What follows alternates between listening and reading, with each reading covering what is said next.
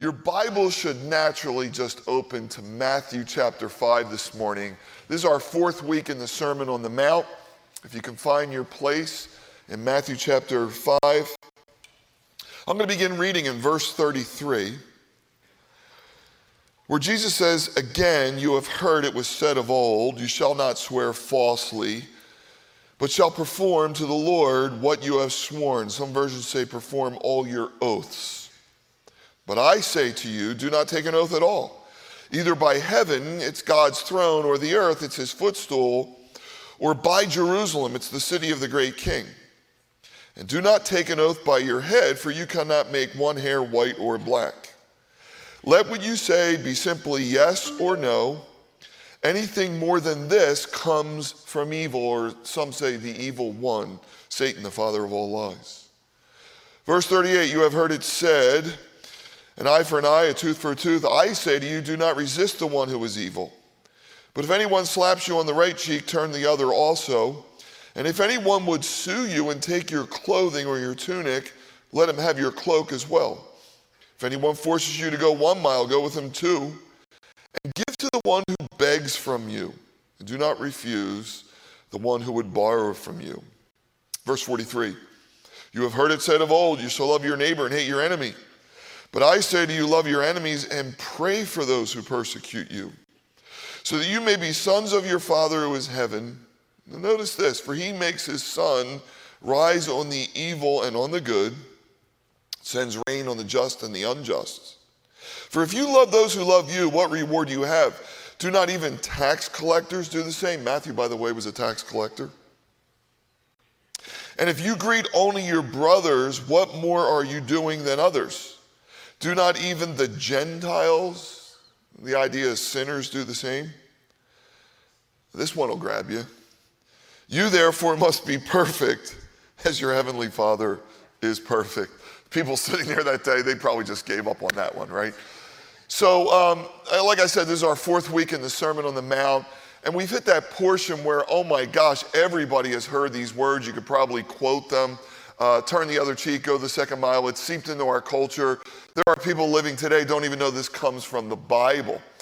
And I've said it every week the Sermon on the Mount is misunderstood, certainly misunderstood by the world if you pull it out of context, and probably misunderstood by most Christians.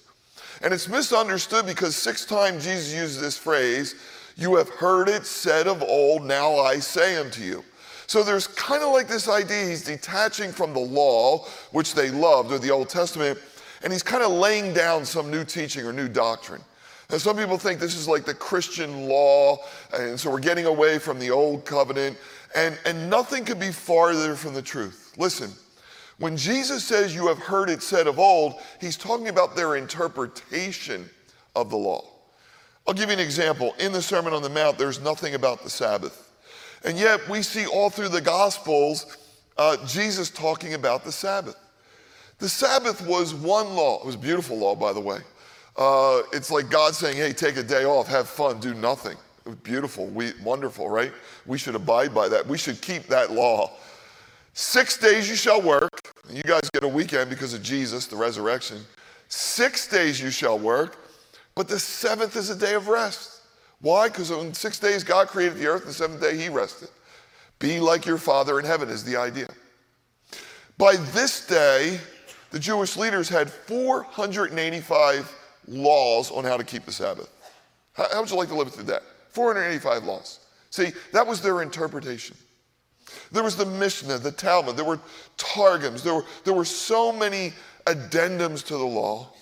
And that's why Jesus said, you know, uh, unless your righteousness would exceed the scribes and the Pharisees. There's got to be something better. You'll never even see the kingdom I'm talking about. Now, one final time, I want to draw your attention to verse 18, where Jesus said, Truly I say to you, until heaven and earth pass away, not one jot or one tittle, that's like dotting an I or crossing a T, shall pass away from the law till all is accomplished. Now, is this hyperbole? Is this like us saying, oh, that'll never happen? Like, like hell will freeze over before any of this happens? Is that what Jesus is saying? Like, oh my gosh, the law, it'll be around till heaven and earth pass away. Or Did Jesus really mean what he said? Will heaven and earth one day pass away? And I think the latter. I think, yes, one day heaven and earth will pass away. When we get to Matthew 24, that'll be the second longest teaching we have from Jesus. And he will expound on the end of Jerusalem, the end of the age, the end of the world, his coming. But there was a man that was listening to the Sermon on the Mount. His name is Peter. He's a fisherman. So, what Peter would write 30 years later in 2 Peter The day of the Lord will come as a thief in the night, in which the heavens will pass away with a great noise, and the elements will melt with fervent heat. Both the earth and the works that in it will be burned up. Therefore, since all these things will be dissolved, what manner of persons ought you to be in holy contact and godliness? Looking for and hastening the coming day of God. Now, watch the redundancy. Because of which the heavens will be dissolved, being on fire, and the elements will melt with fervent heat. This is a fisherman talking about nuclear fission 2,000 years ago. The separating of an atom, what we know as just utter destruction.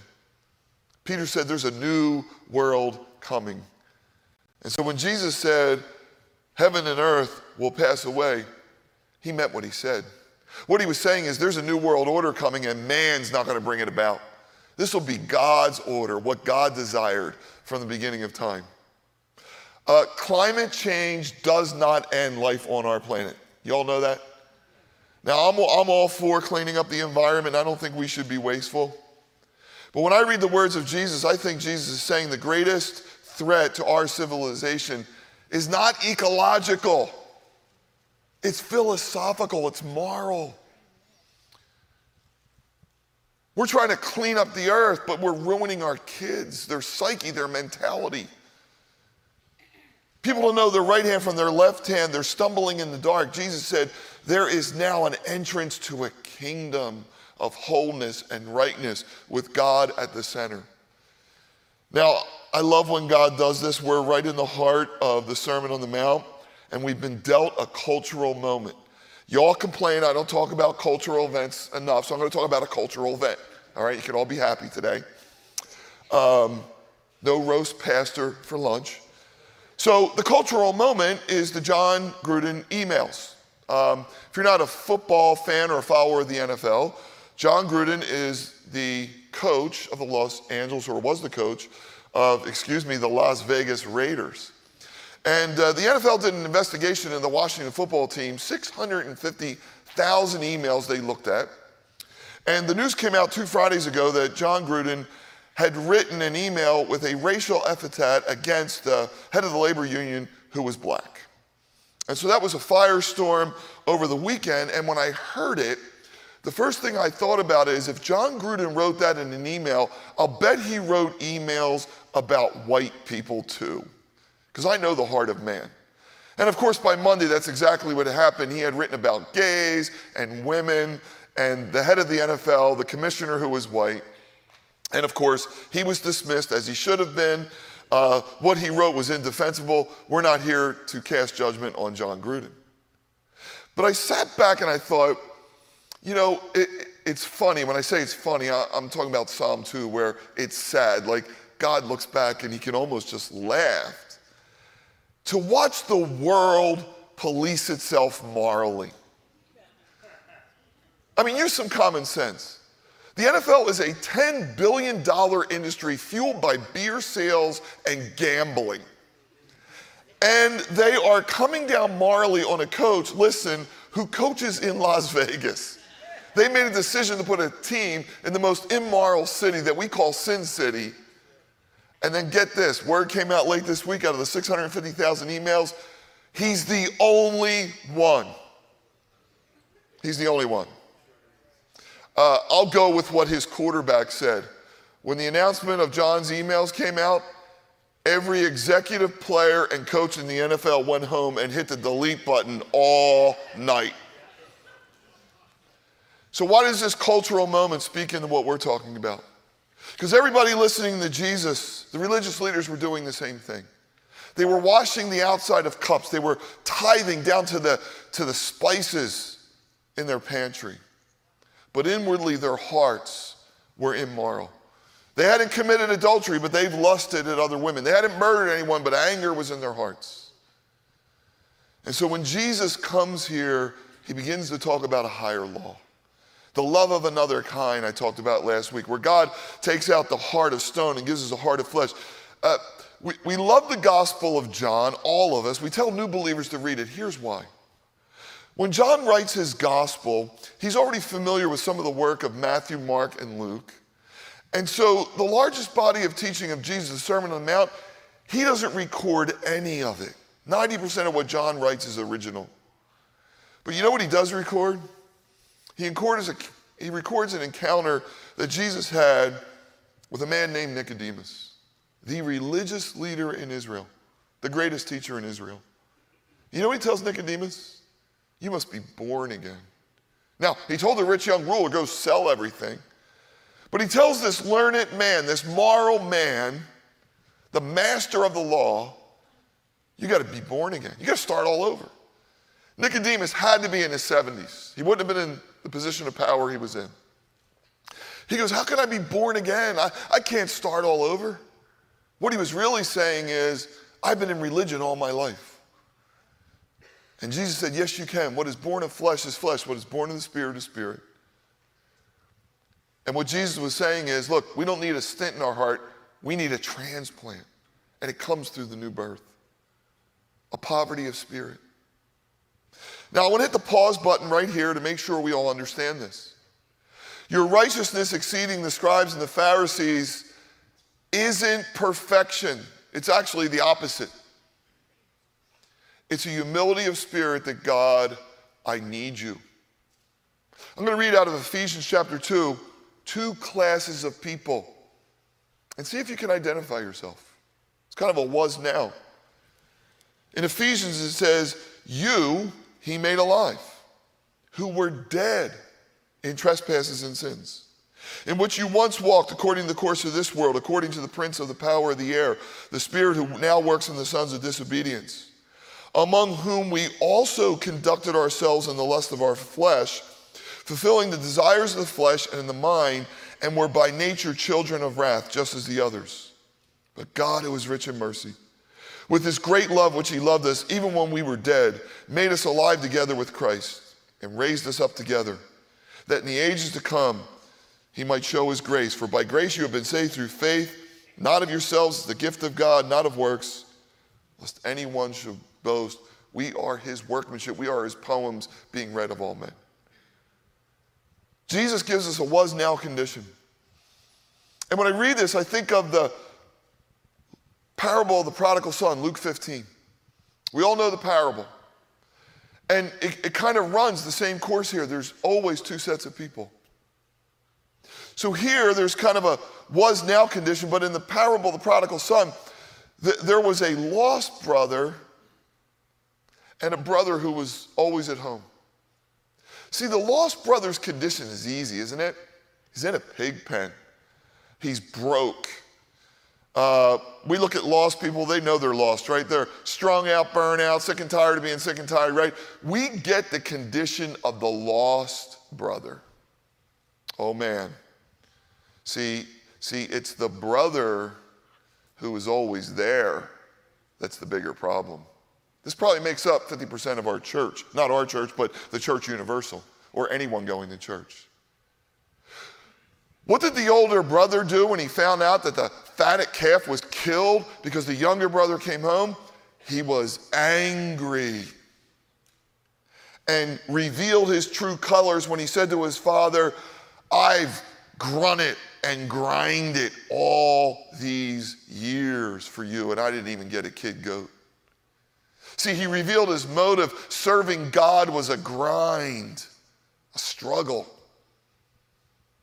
And in that crowd that day were two types of people. Where are you?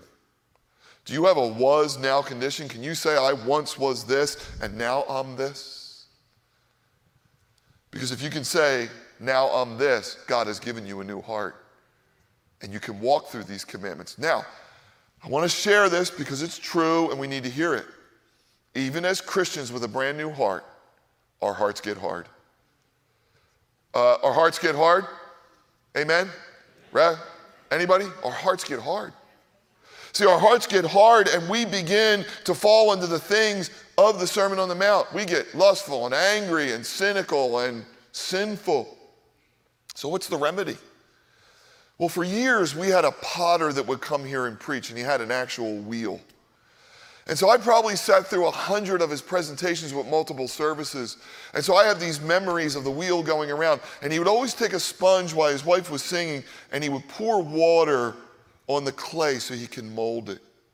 Then every once in a while, he would bring out clay that was rock hard and he'd slam it down. It would break in pieces, and he would pour water on it and soften it up. And so the Bible says that you and I, if we're, you know, we have to guard our hearts. Out of it flow the issues of life. And the Bible talks about the washing of the water of the word. This is why church is so important, Bible study is so important, is that when the water of God's word washes over us, the cynicism and the rot and all those things, we become pliable again. That's why when Shem said, Be still and know that I am God, we need this reflection with God, this quiet time, this pouring in, that our hearts would be washed and that they would be softened. Now, with all that background, we get into the three things this morning. Now, the first one, verses 33 uh, down to verse 37, we think, my gosh, is there any application to us? Uh, I don't swear by Jerusalem or the temple, and I don't think I've made an oath in a long, long time. Okay? So, what's the 2021 application here? What's Jesus driving at? Well, he's driving at the ninth commandment, right? Thou shalt not lie or bear false witness. Think that's applicable? I remember hearing John MacArthur saying on Monday morning if everybody went out and told the truth, the whole world would collapse. The whole house of cards would come down. That's how much dishonesty there is. Now, when Jesus said, You have heard of old, again, he's talking about the interpretation of the law, and the rabbis really went to ta- town on this one. They looked at lying and they thought, Well, there's, there's got to be a scale to lying, right? Remember, uh, for those of us who are Catholic, and it's probably half of us, there were venial and mortal sins. Remember that? So a venial sin was like a little white lie you told, or maybe you stole a pencil from work. But then the mortal sins were the big ones, right? And there was all kinds of differentiation and prayers for all of them. Um, that's what they had. They, they had written so much on this one sin of lying that people were confused. So, you know what people would do? Uh, when they would come in contact with someone or had to make a promise, they would swear. Remember this when we were little? Swear to God, swear to God, swear to God, right? We would do that all the time. Uh, or you walk in a room and you tell someone something and you say, Look, I swear on a stack of Bibles, I'll swear on my mother's grave, right? The minute somebody says that, or the reason they're saying that, because they generally lie, right? See, an honest person would never say, I swear to God, I swear to God, I swear on my mother's grave, right? And that's what Jesus is getting at here. Uh, yesterday, I got Lee Strobel's new book in the mail, The Case for Heaven. I've been waiting all summer for it. Uh, Lee shared with me some insights. It is so good. I'm on chapter three. But as I was reading Lee's book and studying for today, it brought me back 20 years ago when I heard Lee preach one time on this topic. And, you know, Lee's a researcher, right? He worked for the Chicago Tribune. And he did some research and he found out there was this captain in England 300 years ago. His name was Captain Fudge. Now, this is a real story, and this isn't why you get fudge on the boardwalk, right? Um, Captain Fudge was notorious for telling lies, tall tales, and exaggerating. And so when uh, his workers would hear him talking, they would all whisper, He's fudging, he's fudging, fudge, right? And this became kind of caught on in England and even made its way to America, where they say if you ran around to schoolyards and kids were playing games or marbles, they would say, Hey, no fudging, no fudging, right? Now, today, politicians fudge, journalists fudge, pastors fudge, right? Our evangelistic numbers of attendance and who got saved and all that, right? Um, just for giggles, I jotted down a bunch of fudges. So, uh, anyone ever hear this one? Yeah. As soon as they tell you the doctor will be with you in a minute, you better look for Sports Illustrated, highlights, Reader's Digest. It's a half an hour uh, at least. Yeah, hey, let's get lunch sometime. Yeah? That means no one's ever gonna, you're gonna be ghosted, right? No, no one's ever. Uh, this is a modern one. Some of you older people don't live like this. Young people don't carry cash, ever. But they always wanna go out to eat. And you know what they say? Oh, I'll Venmo you. All right? Yeah. How many girls have heard this on a college campus? I'll respect you in the morning. Whenever someone needs two minutes of your time, book an hour. All right? Book an hour. As long as both of you shall live, I do, I do, I do. 50% of all our marriages end in divorce. Uh, you know what the checks in the mail used to mean? That you were writing it out as somebody was telling you or asking you, did you send it? You were literally, oh, yeah, yeah, the check's in the mail. You were writing it out, right? Every parent, right? Every person person's ever been fired by a boss is going to hurt you more than it hurts me. This is the killer. Oh, yeah, I'll be praying for you. Call me at any time. Just anytime you want, just break into whatever I'm doing. Just call. Yeah, I'm here for you. Call me at any time. Now, why do we do this? Well, we mean well, I'm sure. But we fudge, and we fudge, and we fudge. Um, and that's why we have to say, look, I, I promise, I swear my mother's great. Someone said, oaths are a sign we live in a world of lies. Jesus isn't saying we shouldn't make vows, we shouldn't have oaths, we shouldn't have contracts. I mean, I remember the old days where my dad would walk in and it was a handshake deal.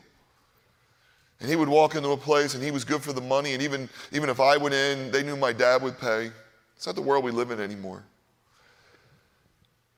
Here's what Jesus is saying when it comes to the kingdom of God and life in the kingdom, that God's people should be truth tellers. That for the sake of the community that we're building, whether it's home or church or whatever it is, that truth telling has to be at a premium. It really does. Fudging is going to get us in a lot of trouble, is what Jesus is saying. And, and here's what he's, you know, at the end of the Sermon on the Mount, it's going to say, Be perfect as your Father in heaven is perfect. In other words, if we really have the nature of God, if we've really been born again, if God's really our Father, God is a promise keeping God. The book of Hebrews says God can't lie. At his core, God is a truth teller.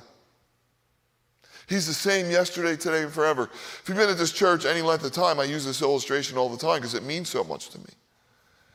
My stepfather was an alcoholic. And at night when he was drinking, he would promise us the world. We would go to the best schools and colleges, and he would buy us this and that, make all these promises that would all be forgotten in the morning. Jesus said, Let your yes be yes, let your no be no. And so I vowed when I became a Christian, that's the motto I would live by. That my Father in heaven is a provider. He provides safety and sanctuary, and that's the dad I wanted to be. So, a little math on Sunday morning. I know you're all not good at math. Sunday morning math is always easy. Does anybody know what an integer is? Okay, it's, it's not a whole number, right? It's a fractional number. Uh, that's where the word integrity comes from. When the Bible speaks of integrity, it's talking about wholeness. And people always come and say, hey, Jesus didn't die to make us moral. Well, he did die to make you holy, and he died to make you like God. And his desire for you is to be whole. His desire for you is to be like him. A person who fudges and a person who lies is fractured. Now, look, we all have bad moods and bad days. But if someone's wondering who's walking through the door today, you are not living in wholeness and not living in the integrity that God has for you. Now, swearing by Jerusalem, swearing by the temple, what, what's the deal with all this? Well, it, it's like being in church, right? Uh, maybe before you were a Christian, even now, like, who would ever lie in church or steal in church? The idea was, my gosh, we're in church of all places. See, that was the idea. When they would say they were swearing by Jerusalem, they were saying, look, we are, we are telling the truth as if God were in the room, that his presence was here. And by the way, this is the antidote for bearing false witness and lying. That you and I would live as if God was always in the room. See, religion for the people sitting on the lawn and for most people in our world today is, you know, while we're in church, while we're talking about religious things, but when we're outside of that, we kind of live our own way. If we lived as if God was always in the room, I wonder what our lives would look like.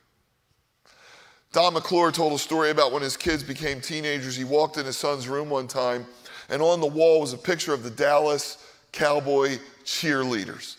Uh, and back in this day, you know, kids put posters on the room. I don't know if they still do that now.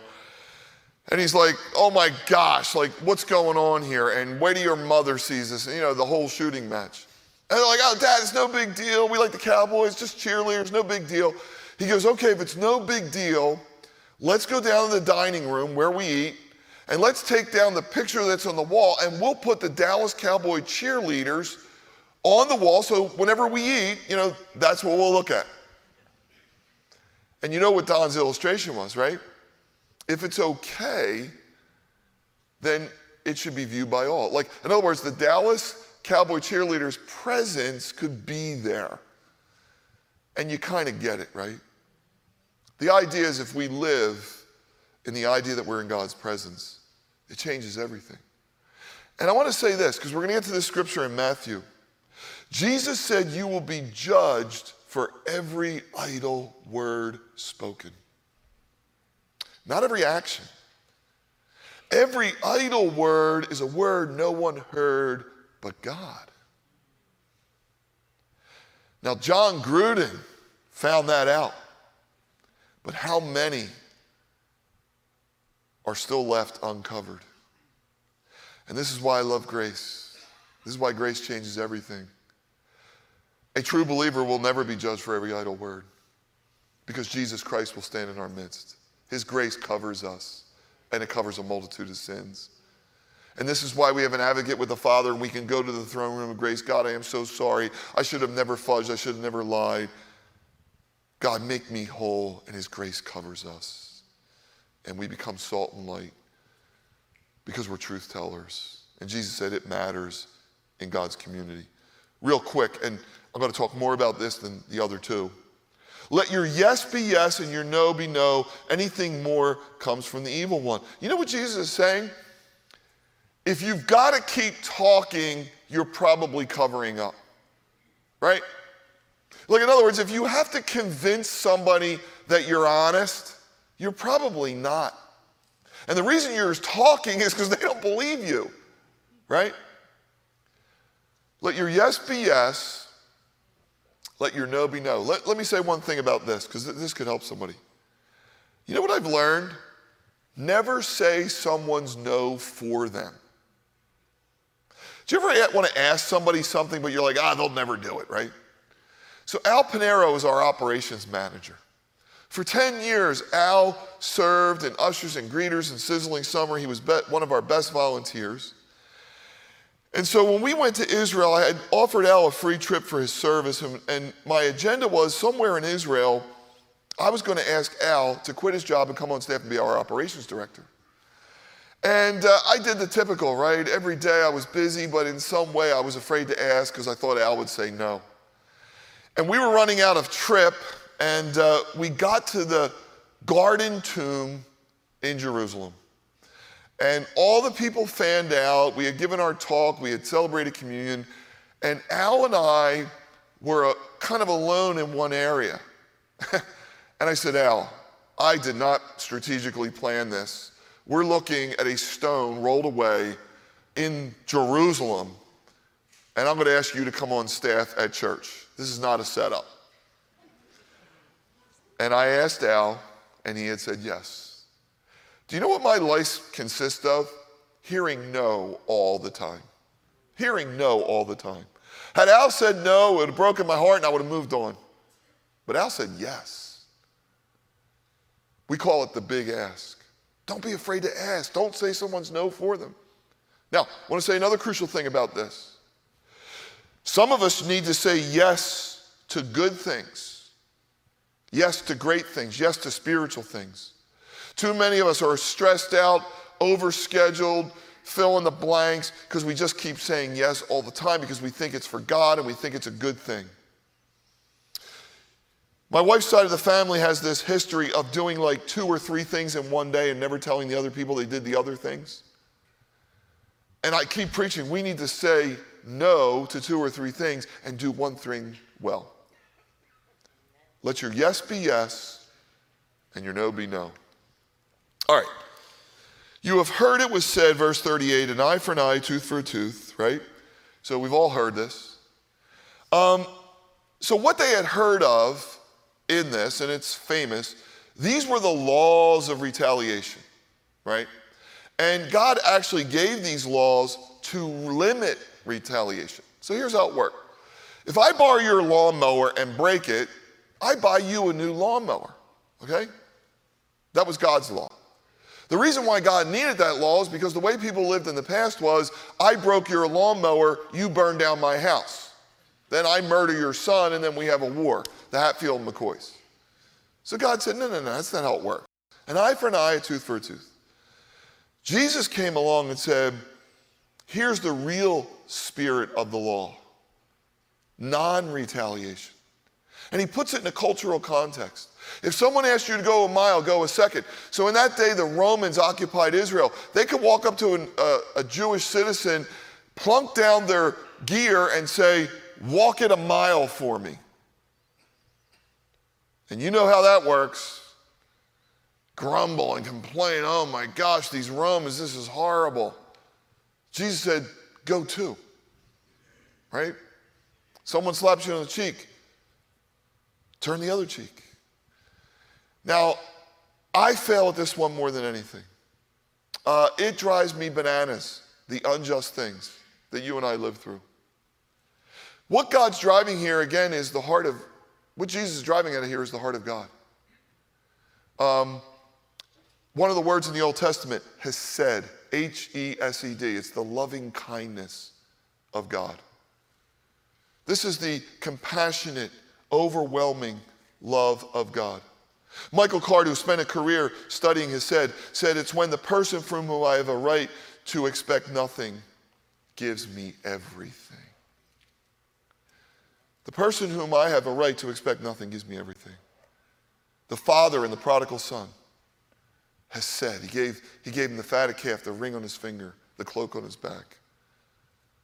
God, who has given us everything, the kingdom, the thief on the cross. This day you'll be with me in paradise. What Jesus is saying, you and I, who have received so much, should be willing to give so much. And I love that phrase there God lets the rain fall on the just and the unjust. That's God. He does it every day people that are mocking him and abusing others. The rain falls on the just and the unjust. There's a great theological truth there.